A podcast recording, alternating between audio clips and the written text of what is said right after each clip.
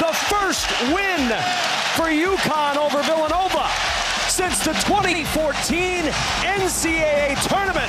We got a court storm in the Big East. I guess they've arrived, huh? And this will lead up to a wonderful week at Madison Square Garden. Oh my, sign me up for another dose of Villanova-UConn. Hey, sign me up for another dose of Villanova-UConn as well. Wow, what a scene it was in Hartford on Tuesday night following UConn's dramatic, intense 71-69 victory over Villanova. Husky fans storming the court at the XL Center after UConn overcame a 4-point deficit in the final 26 seconds. They stunned the Wildcats and sent the sellout crowd of more than 15,000 into a frenzy. It's February, but it sure feels like March.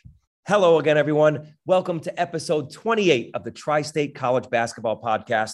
My name is Brian DeNavellis, and we begin with the game of the week in the Big East Conference, the game of the night in all of college basketball between number 21 UConn and number 8 Villanova.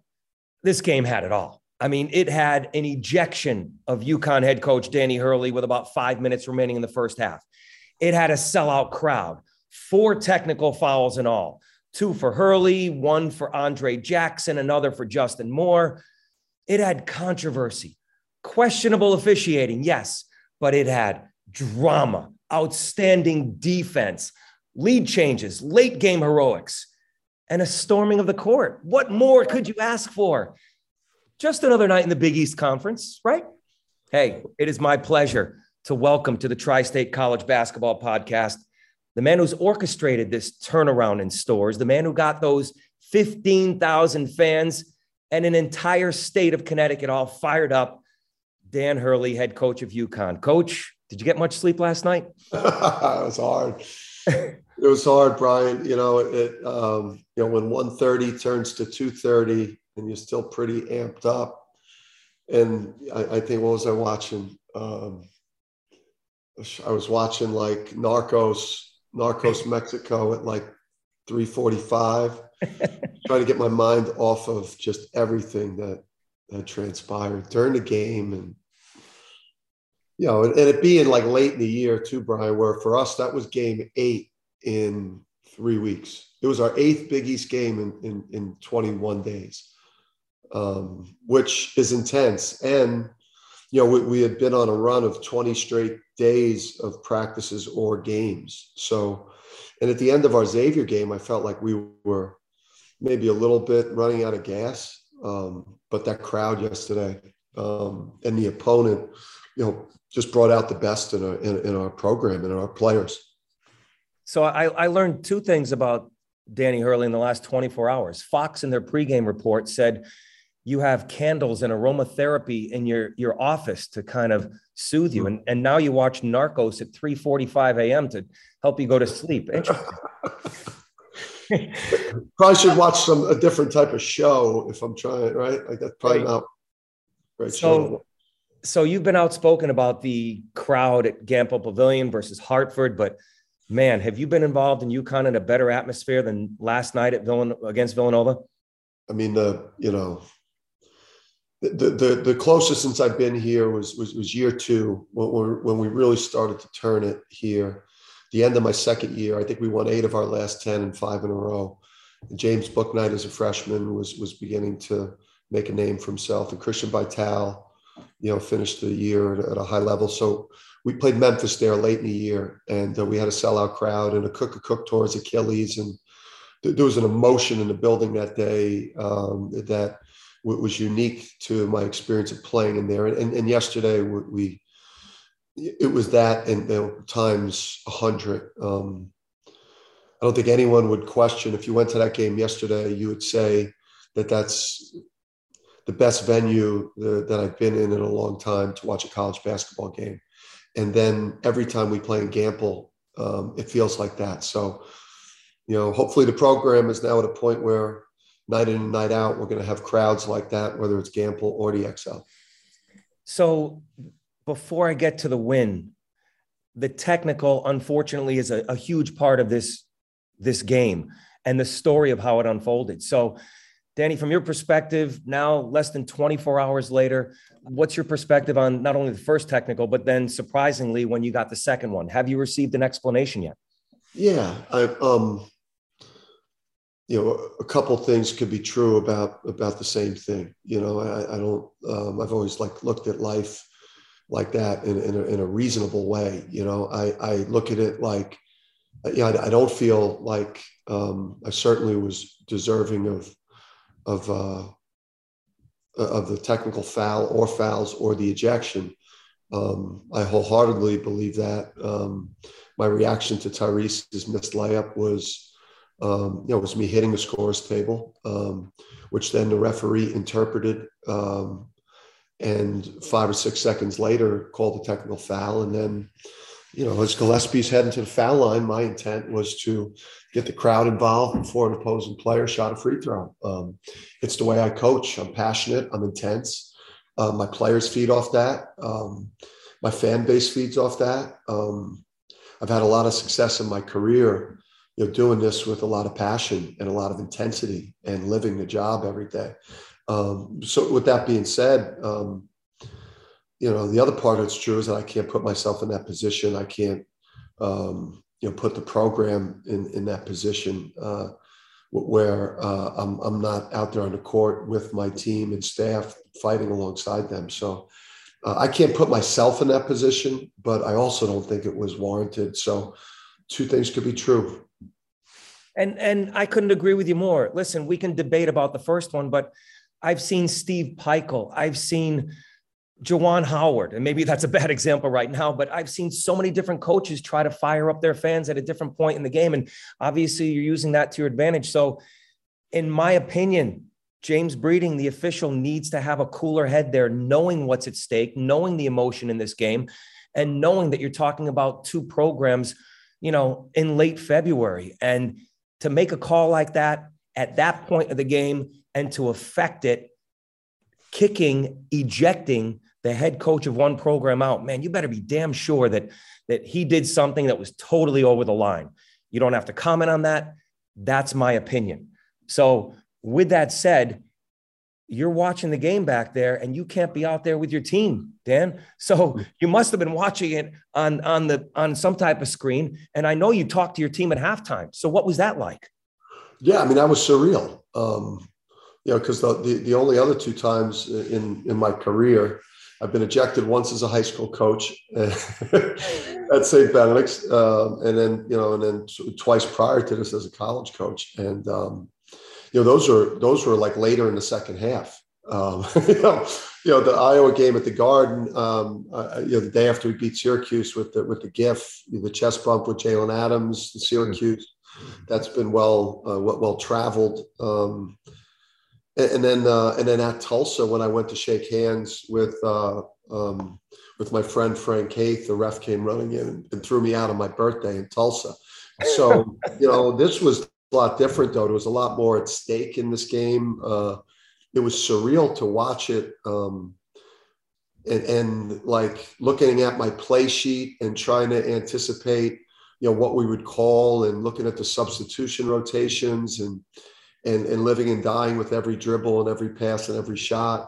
It was at halftime, I was able to get in there and talk to them about the first half and meet with the staff. And I've always been smart enough to insulate myself with unbelievable coaches, Brian. And I don't hire buddies and cronies, and I don't hire somebody. I don't hire guys to get a player.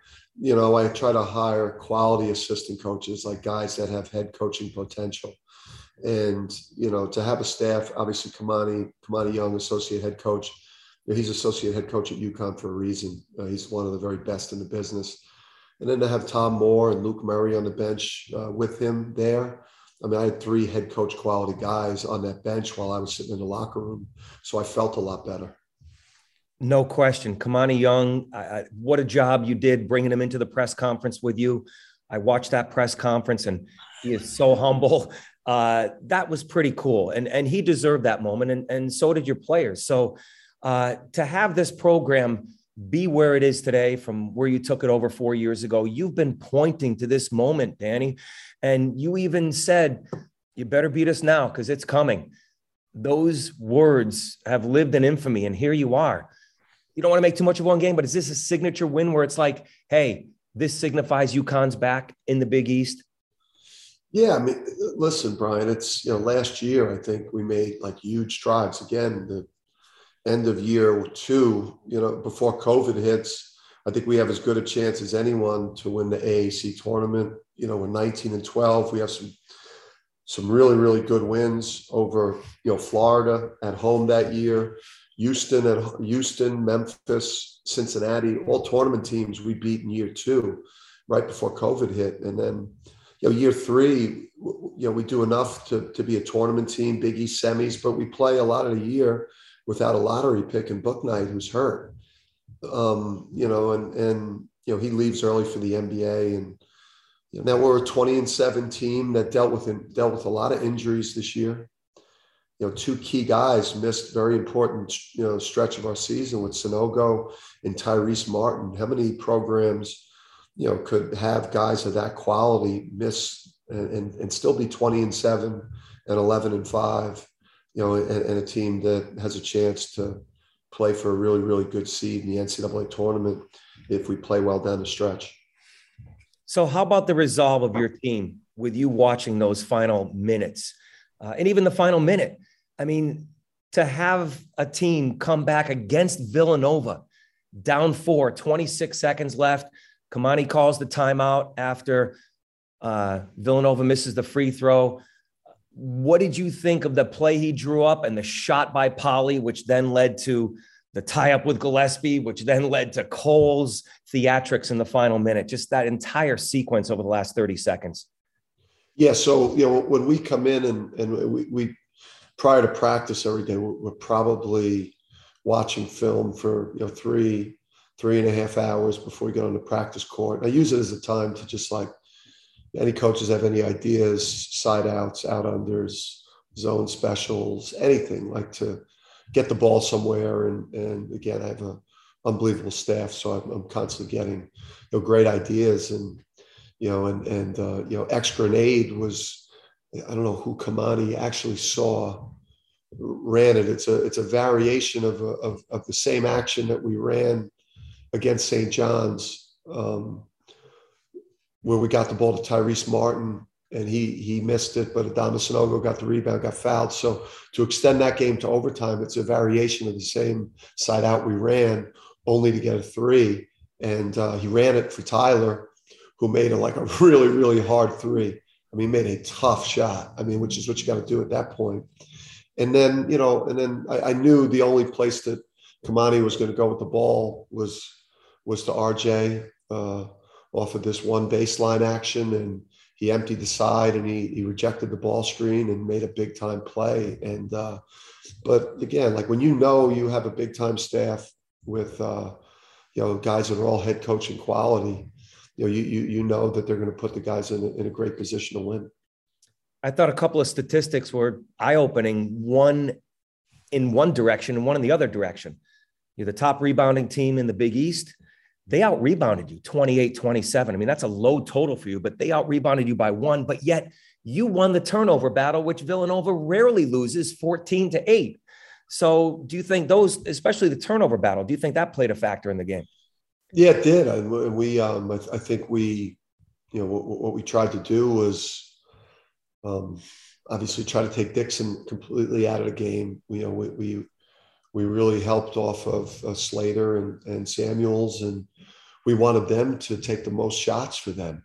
You know, we didn't want to walk away from that game and allow Gillespie, Moore, or Dixon to beat us. And if we're going to lose the game, it was going to have to be Samuels and Slater, you know, doing it. And the guys executed it, you know, throughout the game, and you know, just did an unbelievable job with it. And you know, we got, I think, 10 or 11, 12 more shots than them at the basket. You know, so the because of their turnovers, so you know, the being out rebounded is a little bit misleading, but they did mitigate one of the best things that we do, which is the offensive rebounding. They're so sound. Mm-hmm. Jay is such an unbelievable coach. And I mean, they're just like so hard to beat. They're like, it's like steel or something, you know, like trying to like, they're so fundamental. Yeah. And so solid. It's like, they're so hard to beat. I don't, and correct. They don't beat themselves. And maybe in this case they did in the final minutes, but I think you won it more than they lost it. And when you see all the fans storming the court, Danny, after the game, listen, it's UConn. Should they be storming the court? Probably not, but I get it. I grew up in Connecticut. I get what UConn means to that entire state. And this is something that the fans were all juiced up for. And you know, maybe it's the biggest win since they won the national championship in 2014, and it's Villanova, the standard bearer in the Big East. So I don't fault them one bit for storming the court. What was it like to see that? I thought you were going to run out of the locker room personally, Dan.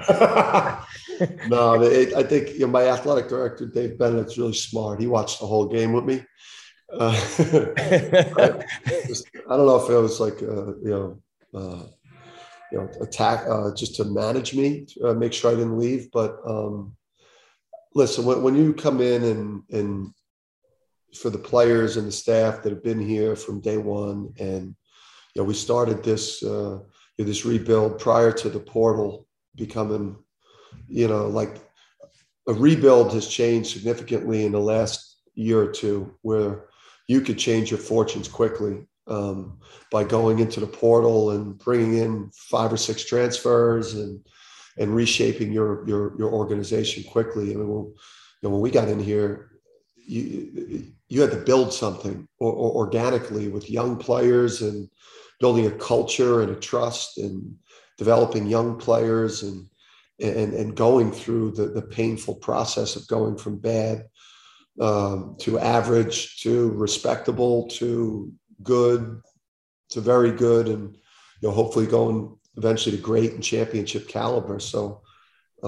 I just so happy for the players that that Connecticut is different than most places. This is like it's UConn. It's not the Celtics or the Red Sox or the Patriots, you know, or the Knicks or the New York Football Giants. I mean, it's like UConn all day here. And UConn is the flagship organization in sports of this state. So that's what they hired me to do. And it's what I brought all these people in around me to do, the players and the staff. No doubt. It's UConn from Greenwich on up to Windsor Locks and stores. So, Danny, a couple more questions before I let you go. And I appreciate you coming on and taking time out of your busy schedule today. Best text you got? I'm sure you've been flooded with texts. Probably from players and recruits' moms.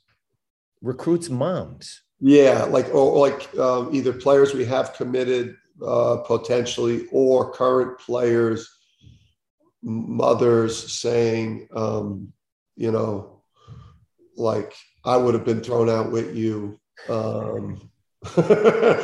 A lot of just former players, you know, some of the weirder things was like my phone was like when I got tossed, my phone was like in the locker room. And I think like literally the first person to my wife came running in to see if I was okay, told her I was fine. And then my phone started going off and it was Booknight. And I was like the last person I needed to talk to at that point was James on FaceTime after he just got tossed. You know, which I don't know where that was in this whole build up to this game in terms of how everyone came into it. But yeah, so. Yeah, and you're right. Booknight, you know, was on his cell phone on the court and suddenly he's in the student section. How surreal is that? Yeah, I'll get back to James today. I'll FaceTime James back and check in with him, but I didn't want to. Great. Listen, I thought you were going to pull a Bobby Valentine and come out with, you know, the fake glasses and a mustache and go into the student section yourself. But obviously you held reserve there, Coach. Last question. So how do you stay humble, right? You come off an emotional high. How do you keep these guys focused? 3 games left, 2 of them on the road at Georgetown and at Creighton, and move on to the next one? Yeah, I mean, we're playing for a lot, and you know, every game is really significant in terms of you know, what we're trying to create here, the position that we're trying to put ourselves in. We know that, you know, we're a formidable team when we show up and play to our identity, you know, at the defensive end, the way we rebound, you know, and how hard we play. Like, when we play to our identity, you know, we're formidable. But if we're off a tick, we're not this prolific offensive team where we could just show up and, you know, and just kind of blow people away out there. So, you know, we've got to do the hard things well at a place like UConn, too, with the history here. You can't pat yourself on the back too hard when your office is right outside four national championship banners. So being 20-7 is great, but at a place like this, there's a lot more to accomplish for us, and we're going to turn our attention to. You know, we're only 4-4 on the road in the league this year, and we've got a chance with 2 road games to end to improve on that.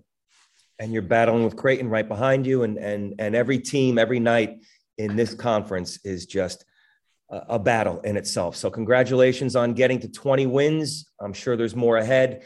Continued success, putting this program back on the map. Connecticut's behind you, and now the country's watching, Danny. So you've put this program in a great place, and I'm very happy for you, and continued success. We will talk to you, hopefully, at the Big East tournament and beyond. Yes. It's always great talking to you, Brian, man. Obviously a big fan, and we go way back, my friend. Yeah, no doubt. So I appreciate it very much, and we'll talk soon, Danny. Thank you so much. Later, man. Danny Hurley, head coach of UConn men's basketball. I can't imagine what his cell phone was like, and what was his wife thinking, right? Biggest win since he's been at UConn. His wife's trying to call him, and he doesn't even know where his cell phone is, because he was probably dancing up a storm back there in the locker room and couldn't be out there to hug his teammates. But I'm sure they had some celebration once the players and coaches got into that locker room. That must have been some scene. UConn is back. This is why UConn got back into the Big East. This is why the Big East welcomed UConn back for games like this, for moments like this between 2 blue blood programs. 7 national championships between the 2, 4 at UConn, 3 at Villanova. These programs know what it's like to win championship cultures. That culture has returned to UConn because of Danny Hurley, Kamani Young, and that entire staff, and those players who believed that Danny Hurley could get it done. Man, it is something to see, and we knew it was coming. This is why coaches like Kevin Willard were vocal in saying, I didn't want UConn back. We now see it. Dan Hurley said, you better beat us now, because it's coming. 1 year ago. It's now. It's coming. It's now.